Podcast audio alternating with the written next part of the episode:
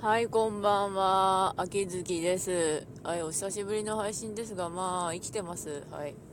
えーと、最近はウルトラマンブレーザーが、えー映画になるということなので、わーい、ブレーザーが映画じゃということで、まだどっかで見直したいですか。うん、ブレーザーはロッカーが犠牲になったのだっていうのが印象深いですね。ゲゲゲの謎もちなみに面白いらしいので見に行きたいんだけれども、映画館に会う時間あるかなって感じ。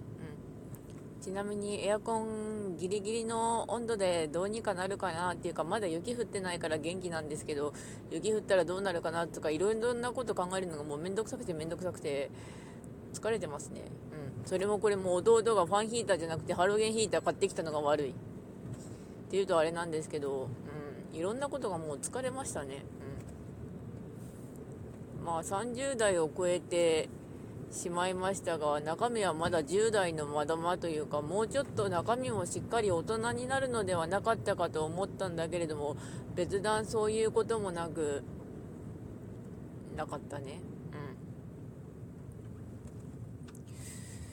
うん。ちなみに最近はまあここ石川県なんですけど金沢の方に行ってきてさらにあちこち行ってご飯食べたりとかしてきてまあメンタルを直してた直したとか一時的にいろいろぶっ込んでたんですけどもまあ生きてますね。うん。というわけでご視聴の方ありがとうございました。それではまたとあと